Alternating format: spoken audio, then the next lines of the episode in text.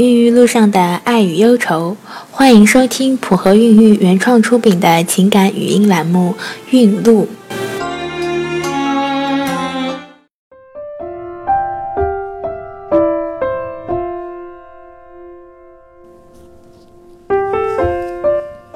大家好，我是小何医生。今天我们为大家分享的是小杰的故事。这天是情人节，本来想着给老公一个惊喜。可还是一条线，看到这个结果的小杰有点难过，却又有点解脱。也许这就是天意，或许自己是真的承受不了了。小杰三十二岁，老公大她五岁，从一见钟情到现在，婚姻已经走入第十个年头。虽然有时候吵吵闹闹，但是都转眼成过眼云烟，也从来不记仇。经过好几年的奋斗，他们终于凑齐了首付，买了一个郊区的小三居。可是到了该要个小孩的时候了，小杰却一直没有怀孕。去年年尾的时候，两个人决心去生殖中心做人工受精或者试管婴儿，但是却发现小杰除了左侧的输卵管堵塞，肾小球也有问题。医生告诉他们，小杰现在的情况做试管婴儿肯定是不行的，还需要进一步调理，看看能否自然怀孕。本来想着调理后再试试的，但是这期间家里已然闹翻了天。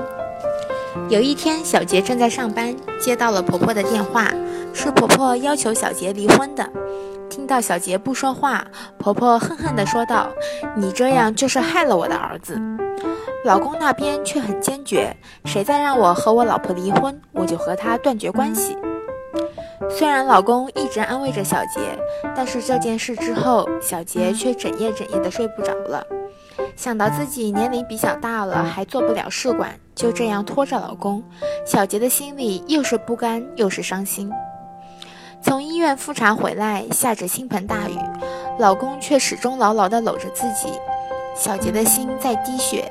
却还是和他开了口：“咱们离婚吧，这样下去我只会拖累你。”没想到老公牢牢地抱住她，哭着跟她说：“哪怕没有孩子也没有关系，咱们俩老了就互相依偎。”老公出身农村，又是家里的独子，这一切对他来说何尝不是一种折磨呢？这一刻，小杰知道是自己太懦弱了，怎么能抛下老公呢？在老公为两人努力的时候，自己却擅自放弃，这难道不是对他为两人的努力浇了一盆冷水吗？有句话叫做“夫妻一心，其利断金”，解开了疙瘩，有了信心和动力，事情似乎也没有那么难熬了。随着心情的放松，小杰的身体也明显好了不少。复查的时候，医生也告诉他们可以先做人工受精试试看。没想到这一次竟然真的怀上了。最后，祝愿有情人都能同舟共济，永不分离。今天的孕路故事就为大家分享到这里，普和孕育祝您一路好运。